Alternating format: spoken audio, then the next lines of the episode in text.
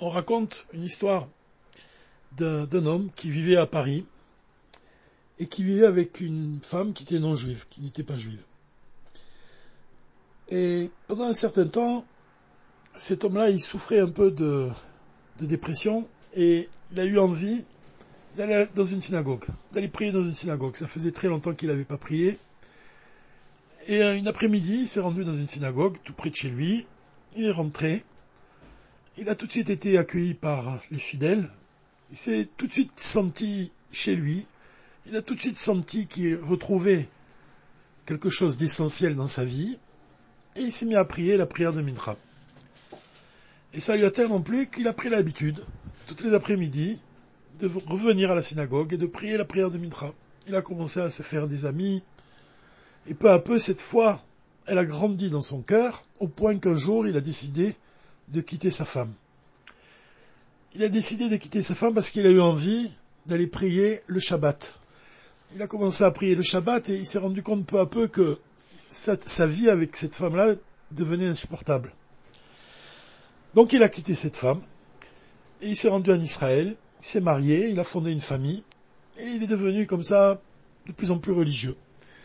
Alors il priait dans un Betrabad et un jour il a discuté avec le Chaliar il lui a raconté qu'il vivait à Paris et de fil en aiguille, il s'est rendu compte, le chevalier lui a, dit que l'appartement où il vivait, et même vraiment l'endroit où il vivait, c'était un endroit dans lequel le rabbi de Lubavitch a vécu.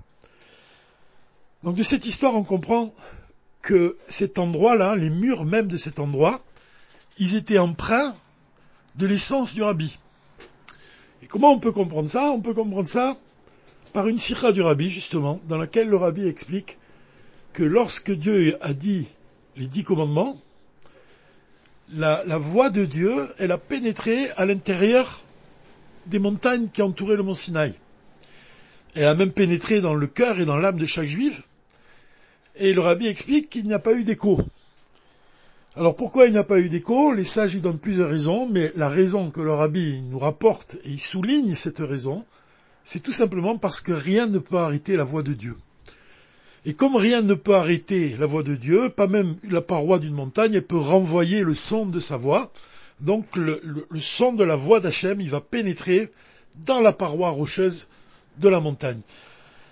Et cette, histoire-là, le rabbi, il, il alimente avec une autre histoire, et il nous raconte que Rabbi Meir Baalanes, quand il priait, il tenait un bâton à la main. Et la voix de Rabbi Baalanes, c'était la voix de la Torah, et cette voix-là, elle a pénétré à l'intérieur de son bâton. À tel point que quand Rabbi Meir Baalanes a quitté ce monde, il est, il dit, il est rapporté que les élèves de Rabbi Meir Baalanes étudiaient la Torah du bâton de Rabbi Meir Baalanes. C'est-à-dire que la voix, sa voix, c'est la voix de la Torah, et ils pouvaient étudier à partir du bâton. Donc cette idée-là, que la voix que rien ne peut arrêter la voix de Dieu. Elle nous fait penser au sujet même du Dvamalchut de cette parachat Béchalar, puisque le rabbi explique par quel moyen un juif peut intégrer la, Torah de manière profonde. Alors en effet, dans le Dvar Malchut de la paracha Béchalar, le rabbi rapporte un midrash selon lequel seulement onze étapes séparer l'Égypte de la terre d'Israël. Mais qu'a fait l'Éternel? L'Éternel, il a détourné son peuple du chemin qui était le plus direct en les conduisant dans le désert où ils séjournèrent pendant 40 ans. Donc on voit ici que le séjour des enfants d'Israël pendant 40 ans dans le désert, il était nécessaire. Il était nécessaire pour intégrer la lumière divine qui est au-delà de ce monde et qu'ils reçurent au moment de Matan Torah.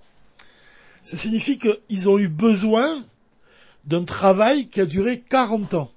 Alors qu'est-ce qu'ils ont fait pendant 40 ans? C'était, ils avaient un travail de purification, c'est-à-dire qu'ils devaient élever les étincelles divines, les lumières du monde de Tohu, qui tombèrent dans le désert au moment de Shvirat Kelim, au moment de la brisure des vases. Donc ce travail de purification, il a permis aux enfants d'Israël de faire pénétrer dans le monde et de manière profonde une lumière qui est au-delà de ce monde.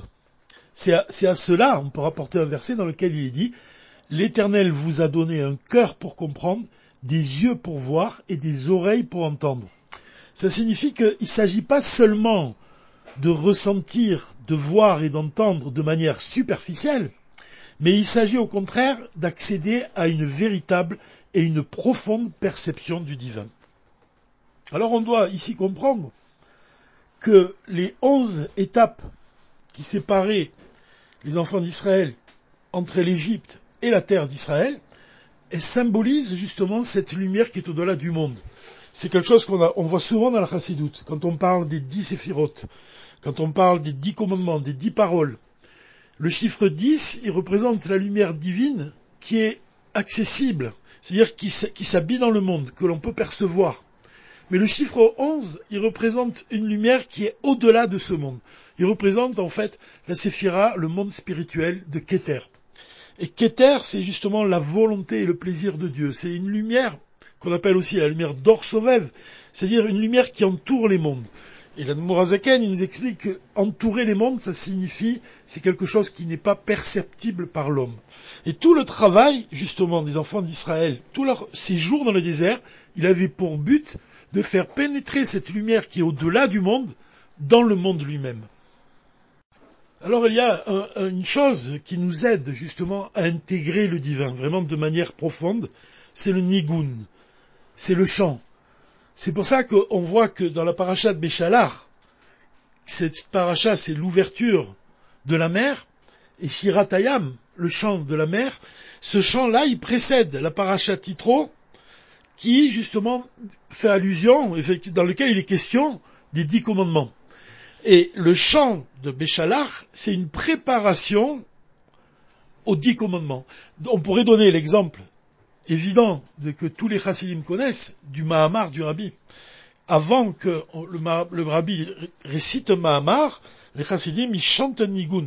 Donc on voit que le nigun, il va nous aider à recevoir la parole du Rabbi et à l'intégrer. Le nigun, c'est la, force du chant, justement, c'est de, pouvoir assimiler de manière profonde le divin. Le divin qui, s'entend dans la bouche du rabbi quand il récite un Mahamar. Donc on voit que ce chant qui précède le Mahamar, on voit dans notre paracha Béchalar que le chant Shiratayam, c'est une préparation aussi pour recevoir les dix commandements. Et à quel point c'est important, puisque, comme on l'a dit, le chiffre 11, il représente une lumière qui est au-delà de ce monde. Et on voit que, justement, quand les enfants d'Israël, ils entendent dire la voix de Dieu, il est écrit que leur âme s'envolèrent. C'est-à-dire qu'ils étaient incapables de recevoir et d'intégrer la parole divine. Et ils ont eu besoin, à ce moment-là, de Moshe Rabbeinu, que Moshe répète les dix commandements pour pouvoir, justement, les assimiler. C'est pour ça qu'on dit de Moshe Rabbeinu qu'il nourrit le peuple d'Israël de Emouna, et on parle, on emploie le mot nourrir pour expliquer que de la même façon qu'on va manger un aliment, que cet aliment, quand on va le digérer, il va devenir du sang, il va contenir la vitalité qui va vivifier notre corps. Donc, se nourrir d'un aliment, ça signifie vraiment d'intégrer profondément cet aliment, de manière à ce qu'il fasse partie de nous-mêmes. Alors, quand on dit que Moshe Rabbeinu et le Rabbi lui-même il nourrit le peuple des Emouna, ça signifie que la Emouna, ça va devenir quelque chose de profond en nous-mêmes. Donc quand le chiffre 11 qui représente justement ce qui est au-delà de nous-mêmes et de notre perception, quand on va pouvoir l'intégrer de manière profonde, c'est évident que c'est par l'intermédiaire du rabbi. Ce qui est intéressant, c'est de, de se rappeler et de mentionner ici que si le chiffre 10, tel qu'il est expliqué par le rabbi, représente la lumière qui s'habille dans le monde, donc une lumière qui est accessible, que le chiffre 11 lui-même, et c'est le chiffre 11, c'est aussi la date de la, de la du Rabbi Rayatz, donc Yud Shvat, pardon, c'est le chiffre 10, mais Yud Aleph Shvat, ça représente justement cette lumière de, de, qui est la lumière de la chassidoute, qu'on va intégrer justement par l'intermédiaire du rabbi. Donc le chiffre 11, il représente cette possibilité qui est donnée à chaque juif de percevoir la profondeur de la Torah de manière profonde grâce au rabbi. Et ce qui est intéressant, c'est de, s'attacher à ce que le rabbi dit, dit que le chiffre 22, il représente la, perfection du chiffre 11. Et le chiffre 22, c'est la date du 22 Shvat, c'est la date de la Iloula, de l'épouse du rabbi, de la rabbinite Chayamushka Schnerson. Donc on voit ici que le, chiffre 11 et le chiffre 22, si ça représente vraiment l'accession à, l'essence divine, c'est par l'intermédiaire de, la femme juive, c'est par l'intermédiaire de l'épouse vertueuse. On voit que dans l'histoire, le rabbi lui-même, il a refusé, bien qu'il ait reçu la visite de, de nombreux chassidim, mais des chassidim qui étaient très importants, des chassidim qui étaient âgés, qui avaient une forte influence, et il a écouté personne. Il était, il a vraiment, il, a vraiment décidé d'accepter les fonctions de rabbi grâce à son épouse qui lui a dit un jour, à quoi sert l'action de mon père si toi-même tu ne la poursuis pas? Et c'est ce qu'a décidé le rabbi. Donc on voit que le chiffre 22, et on approche de cette date du 22 Shvat, il représente la perfection du chiffre 11, puisqu'il représente le dévoilement de l'essence divine de manière concrète pour le rabbi lui-même et pour ses chassidim. Donc on doit comprendre qu'un nigun, qu'un chant, c'est le moyen de s'élever vers un niveau spirituel supérieur au niveau que l'on a déjà atteint. Donc ça nous aide vraiment à nous élever. Et le chant, il incarne donc le bitoul, c'est-à-dire l'état de soumission, l'état d'annulation. C'est un travail du bas vers le haut, c'est comme la prière. C'est vraiment un travail dans lequel un juif, il va chercher du plus profond de son cœur, il va exprimer un sentiment, un attachement à Dieu très profond qui va lui permettre de s'élever vers un niveau supérieur. Et donc c'est par un état de soumission, de bitoul, c'est vraiment le mot qui convient pour désigner le chant. Et c'est la raison pour laquelle le Tzemar Tzedek, il a souligné que lorsque les enfants d'Israël apportaient des sacrifices, des corbanotes, sur le misbéach du Beth ils étaient accompagnés par des chants. Parce que le sujet des corbanotes, également, c'est une élévation du bas vers le haut. Et cette élévation, elle n'est possible qu'au moyen des chants et du bitoul, de la soumission. Le Tzemar qui mentionne également que le nigun, c'est l'éveil de la simcha. Cette simcha qui va naître du fait de méditer à la grandeur de Dieu et qui a le pouvoir de provoquer le plaisir de Dieu, de dévoiler, le désir même de dévoiler une vitalité qui est supérieure, c'est-à-dire la, vitalité, la lumière d'Orsovev, comme on l'a dit, qui est symbolisée par le chiffre 11. Il est intéressant ici de dire qu'évidemment la, qualité d'un juif vraiment qui vient de, l'essence de son âme, c'est la qualité de bitoul, de soumission, et c'est Kabbalat Ol Malchut Shamaim, c'est-à-dire l'acceptation du joug divin. Mais le Rabbi Racham, il nous enseigne dans son ouvrage Samarvav, il nous enseigne que un juif, il a besoin aussi de date. Il a besoin aussi de vraiment de s'attacher à l'étude de la Torah de manière profonde, parce que c'est par ce moyen-là qu'il va réveiller la, simra en lui-même, parce que justement cette émouna qui est de base, c'est un sentiment, la émouna qui, appartient à chaque juif, mais cette émouna, elle a besoin du date elle a besoin de s'attacher à la connaissance profonde de la Torah. Et donc c'est évident qu'un juif, pour parvenir à cette simra, il est obligé de s'attacher au rabbi de manière profonde, de s'attacher à ses discours de manière profonde. Quand on dit que le, euh, les chassidim, ils chantent un nigun pour, avant d'écouter le Mahamar du rabbi, le discours du rabbi, on se rappelle de cet enseignement du Mahamar Ve'atat et Tzavé, dans lequel le rabbi explique et tu ordonneras aux enfants d'Israël de t'apporter de l'huile pure d'olive concassée pour illuminer le, luminaire. Donc les enfants d'Israël doivent apporter de l'huile pure à Moshe pour que Moshe allume la menorah du temple. Mais ce qu'on doit comprendre ici, et on doit faire un lien avec ce que le rabbi dit au sujet de, de Moshe. Rabbi, c'est les initiales de Roche Béné Israël. C'est celui qui guide le peuple juif. C'est la tête du peuple juif. C'est le cœur même du peuple juif. Et le rabbi, il a, lui, il a besoin, s'il est comparé à la tête, des pieds. Les pieds, ça représente les chassidim, ça représente tous les enfants de l'assemblée d'Israël. En quoi il a besoin? Parce que le rabbi dit lui-même que la tête peut se rendre à un endroit avec le concours des pieds. Sans les pieds, elle peut pas se rendre dans un endroit. Donc on voit que le chaliar, il envoie, le, rabbi il envoie ses shorim dans, le monde, donc ça, correspond aux pieds d'un grand corps, et lui-même le rabbi c'est la tête de ce corps, et il a besoin justement des pieds, il a besoin d'envoyer des shorim dans le monde pour pouvoir diffuser et répandre les sources de l'enseignement de, la partie profonde de la Torah à l'extérieur.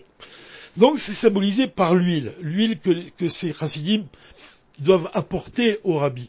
Et cette huile-là, elle désigne aussi le nigun, puisque le fait de chanter vraiment comme une olive qu'on presse pour en extraire l'huile, quand on chante, on doit ressentir vraiment un sentiment profond qui exprime notre, amour pour Dieu, notre crainte de Dieu, qui exprime des sentiments qui sont divins, qui, qui exprime des sentiments qui sont liés à notre amour pour Dieu. On doit, on doit éveiller sans cesse ces sentiments. D'ailleurs, le rabbi dit que c'est de cette manière-là qu'on combat Amalek. C'est quand on réveille sans cesse l'amour pour Dieu, l'amour et la crainte de Dieu. Donc quand on voit ces chassidim qui chantent un nigoum, c'est comme ici ils apportaient de l'huile au rabbi pour que justement il allume le luminaire et ça correspond au fait de dire un discours chassidique. Quand le rabbi dit un discours chassidique, ça ressemble à Moshe qui allume la menorah du temple, puisque cette lumière elle va éclairer le monde entier, mis à part ces chassidim qui l'écoutent en premier, mais ensuite cette lumière elle se répand dans le monde entier. Donc on voit que quand le rabbi dit que la tête a besoin des pieds, ça signifie aussi que le rabbi il a besoin d'entendre le nigun des chassidim. Et c'est la raison pour laquelle je répète sans cesse cette histoire du rabbi Rachab. Quand euh, les, les chassidim du rabbi Rachab se sont empressés de, chanter pour écouter le discours du rabbi Rachab, le rabbi Rachab, au lieu de réciter le discours, il leur a dit, vous avez fait une erreur.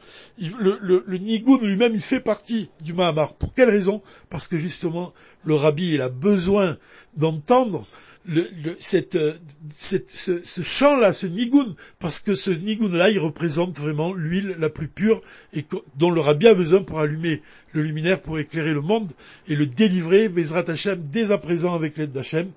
Mashiach Nao, Bezrat Hashem, Shabbat Shalom, Umevoar.